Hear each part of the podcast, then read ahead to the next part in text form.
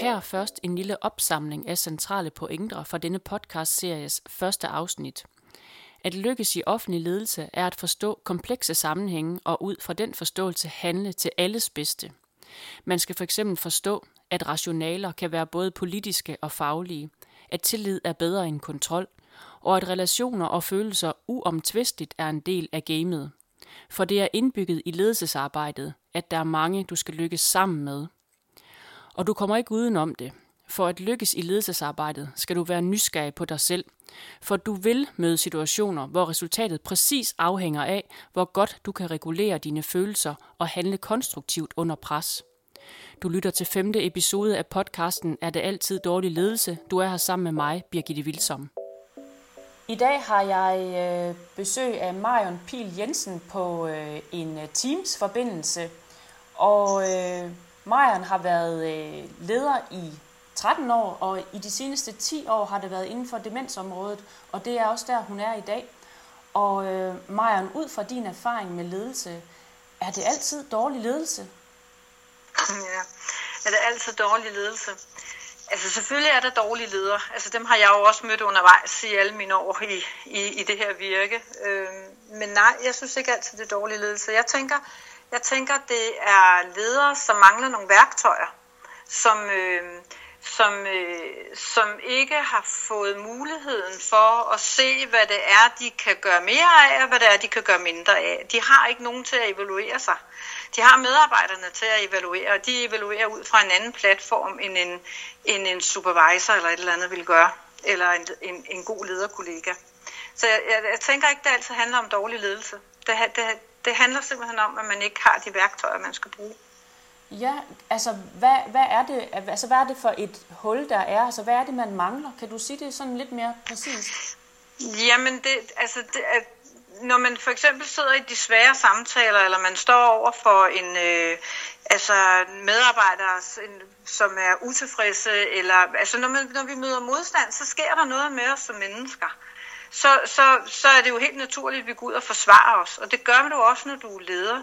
Men du kan lære at, at lige sådan øh, slå bremsen ned, og så tænke over lynhurtigt, hvordan er det lige, jeg skal agere i det her felt. Så, så et eller andet sted, så tænker jeg, de værktøjer, man mangler, det er det der med at kende sin egen reaktionsmønstre, at, øh, at vide, hvornår er det, jeg føler mig presset, hvad er det for en retorik, jeg bruger, når jeg, når jeg føler mig angrebet, fordi det bliver du jo indimellem os som leder.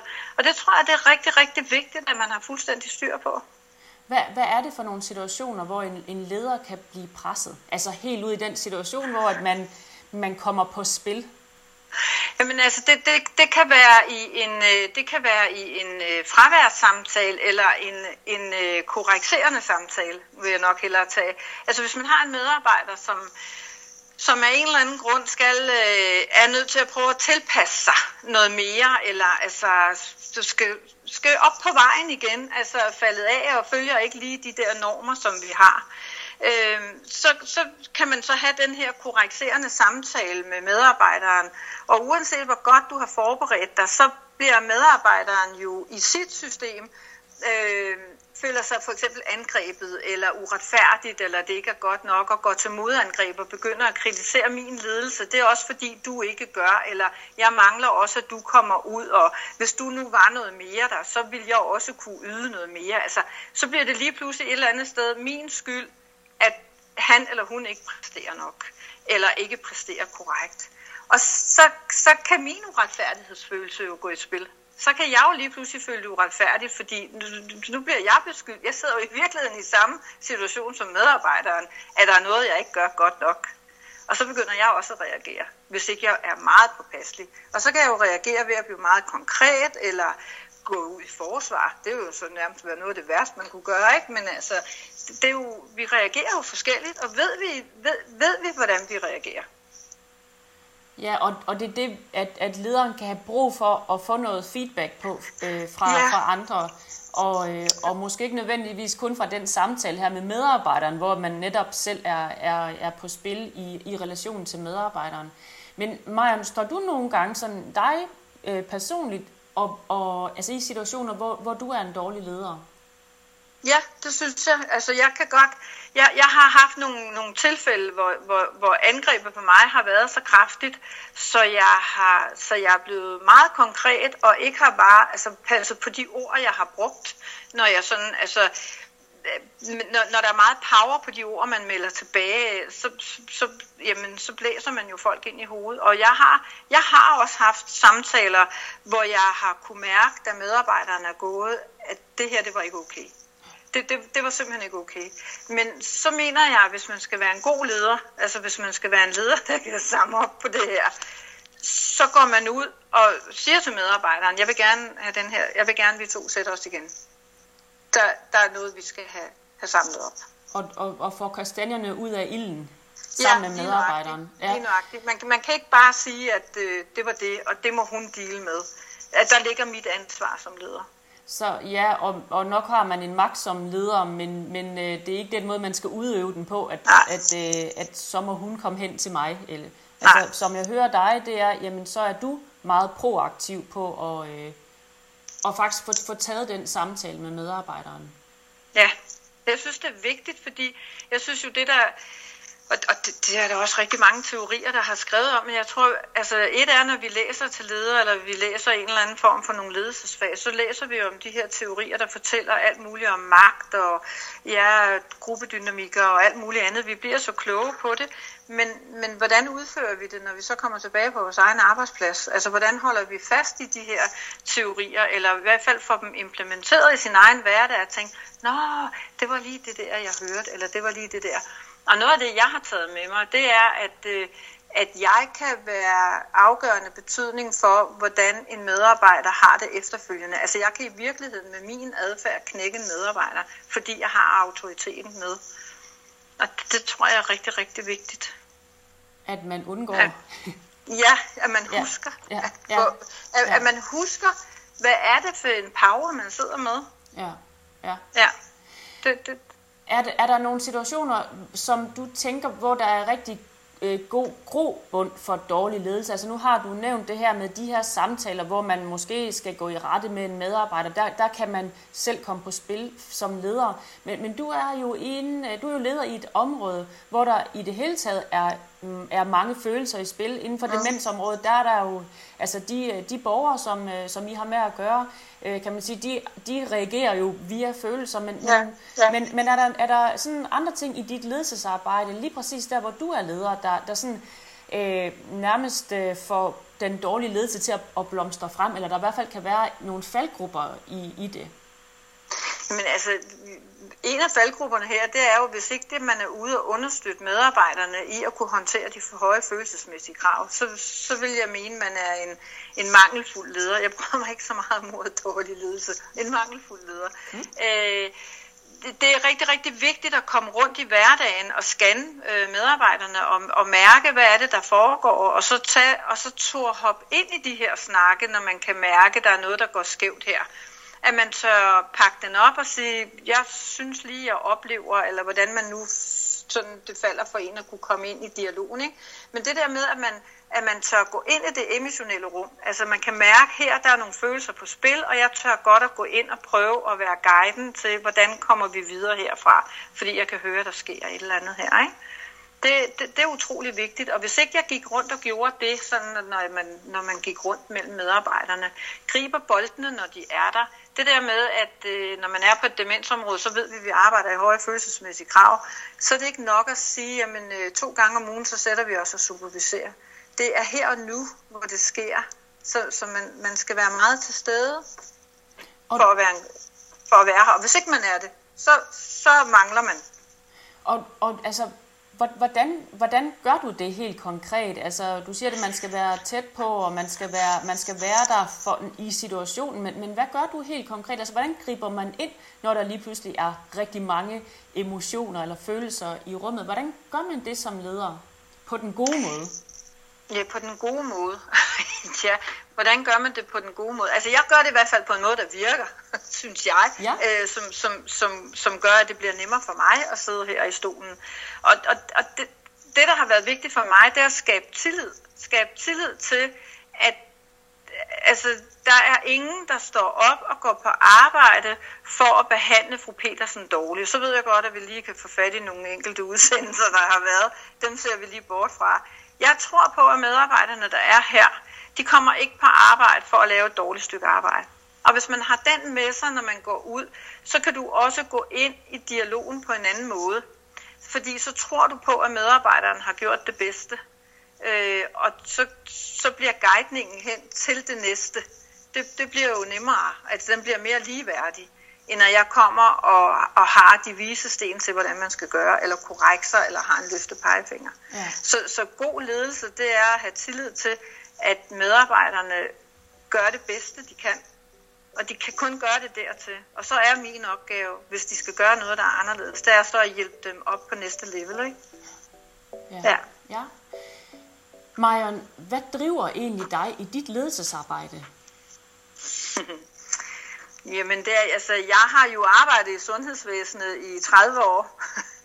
øh, og jeg har, selv, øh, jeg har jo selv været ansat og været i grupper og teams, inden jeg blev leder.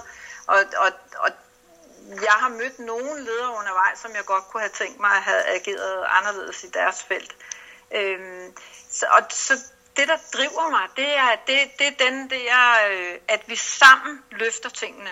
At, at se noget gro, fordi at jeg har nogle idéer, som andre gerne vil spille med, og som de kan se en mening i, og så vi sammen får udført noget, der bliver godt. Det, det er simpelthen det, der driver mig. Jeg, jeg synes, det er så fantastisk at se, at jeg kan få nogle idéer, som nogle andre nogen kan bygge videre på, som, som, som de så kan løfte til, at det bliver super godt rummet for, for lige præcis det her med at lykkes sammen. Har du en fornemmelse af, at det har forandret sig? Altså med en erfaring inden for området over 30 år, tænker, så har du også noget, noget altså en, nærmest et historisk overblik over, hvordan området har udviklet sig. At, men, men, men hvor er vi egentlig henne med, med det her i dag? Altså, øh, hvordan er, er mulighederne for at lykkes sammen?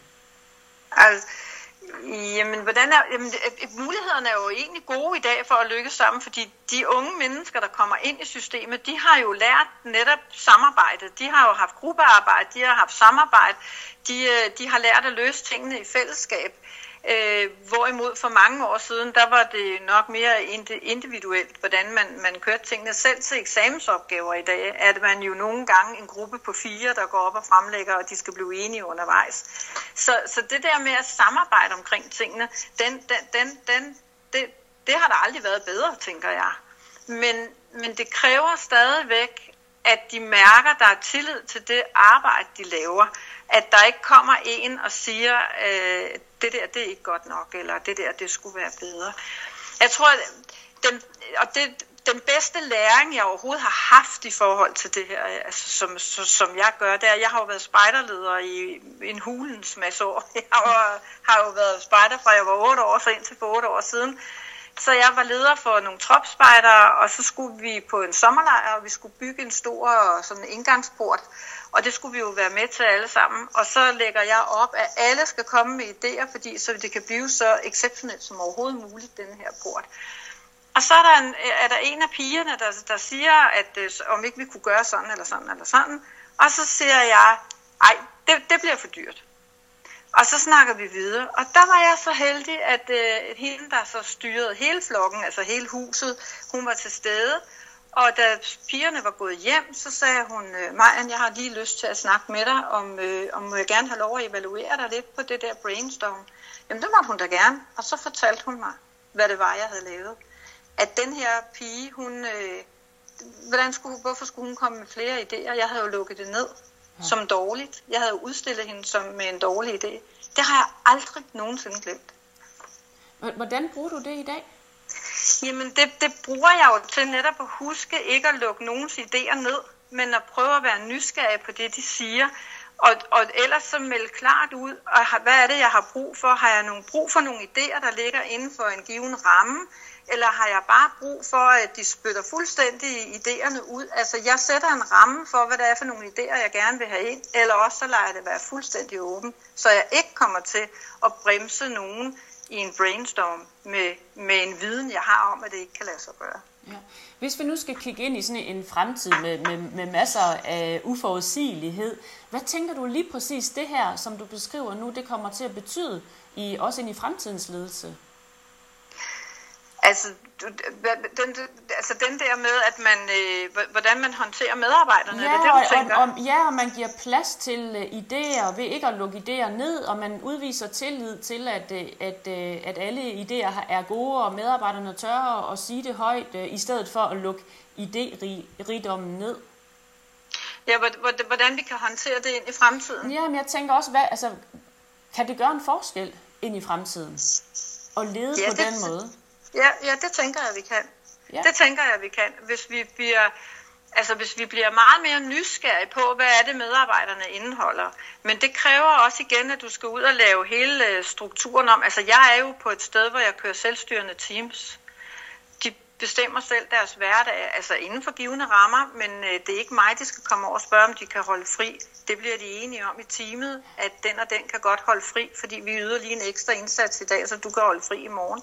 Altså den der med at styre sin egen hverdag, der er også rigtig mange mennesker, der efterlyser indflydelse på eget arbejde. Men hvad er indflydelse på eget arbejde, og hvor, hvor, hvor, hvor er der grænser, eller hvad er det, man skal give indflydelse på? Og jeg mener, at man skal give indflydelse på rigtig meget. Man skal give især indflydelse på frihed. Hvornår holder jeg fri? Er det okay, at jeg har brug? Det skal være sådan hos os, at man kan, hvis man bliver inviteret øh, ind til København og shoppe øh, en torsdag, så skal man ikke tænke som det første, åh, det kan jeg ikke, for jeg skal på arbejde. Man skal tænke, åh, det går jeg lige tilbage, for det kan godt være, det kan lade sig gøre.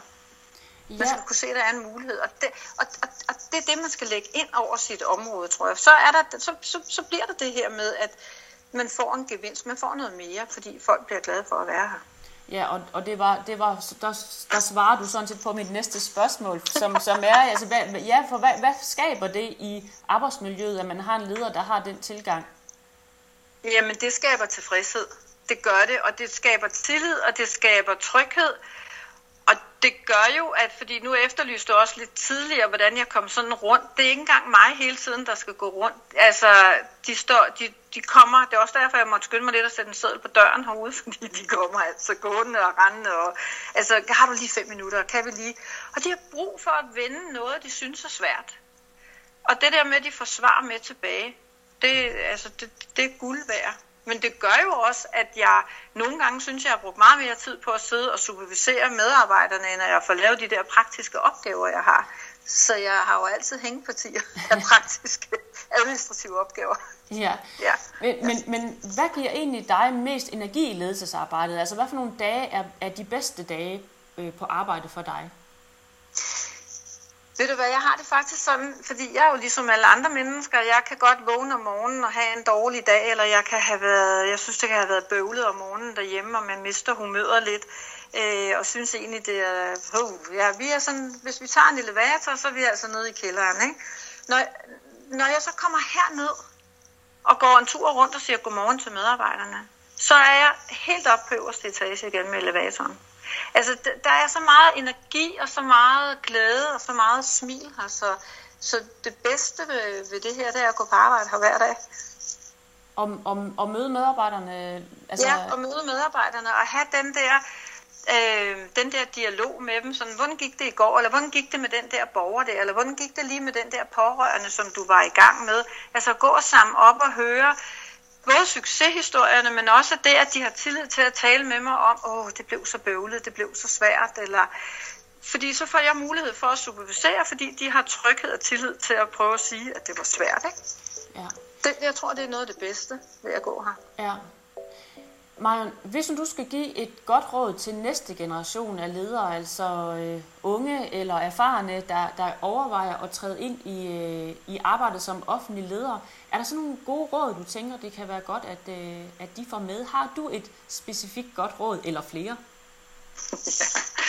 ja, det synes jeg, jeg har. Altså, jeg er på et demensområde, og, og jeg har hørt nogen sige, hold da op, altså det synes de godt nok var, var høje krav. Vi arbejder faktisk ud fra her, at vi siger, 80% af vores adfærd, den er udslagsgivende for, hvordan den demente borger reagerer. Og det tænker jeg også, du kan lægge i ledelse. hvis jeg er nødt til at kende rigtig meget af min egen adfærd, for at kunne vide, hvordan, hvad er det, der sker med medarbejderne, når medarbejderne reagerer. Så min bedste anbefaling, det er, blive klog på din egen reaktionsmønster. Bliv klog på, hvordan det er, du selv agerer i pressede situationer. Altså være nysgerrig på, på den, din egen adfærd. Hvordan bliver man klog på det? ja, det, jeg har jo så valgt at, at, at have været igennem en terapeut. Altså et terapeutisk forløb. Ikke sådan, øh, ikke sådan et psykoterapeutisk forløb, men jeg har, jeg har gået til noget NLP, hvor jeg ligesom har i, i gruppesammenhæng har kunne få fået arbejdet lidt med, hvornår er det, jeg reagerer meget konkret, hvornår er det, jeg reagerer med det her og det her. Og det har været, jeg tænker, den har, at, at tage, nu var det lige NLP, det kunne have været så meget andet, fordi NLP er bare en blanding af en masse teorier. Så man, men det der med at gå et sted og blive nysgerrig på sig selv, og få sig lidt hjælp til at turde kigge ind på sig selv, altså få spejlet op, hvordan reagerer jeg, hvordan virker jeg, hvordan... Øh, hvordan, øh, hvordan håndterer jeg det her? Jeg har jo nået dertil nu, jeg har jo tillidsmanden med, når jeg har nogle vanskelige samtaler, og hun er så tryg ved mig, og hun ved, at vi arbejder ud fra den her øh, teori begge to om, at øh, vi skal evaluere på hinanden. Så hvis jeg har været for konkret, så siger hun, du var lige på grænsen. Du var lige på grænsen til at blive for konkret. Ja, så der er god plads til, jo, til feedback der. det er jo guld værd for mig. Ja. Tusind ja. tak for din tid, Marion. Det har været rigtig, rigtig spændende at, øh, at snakke med dig. Lige måde. Hej.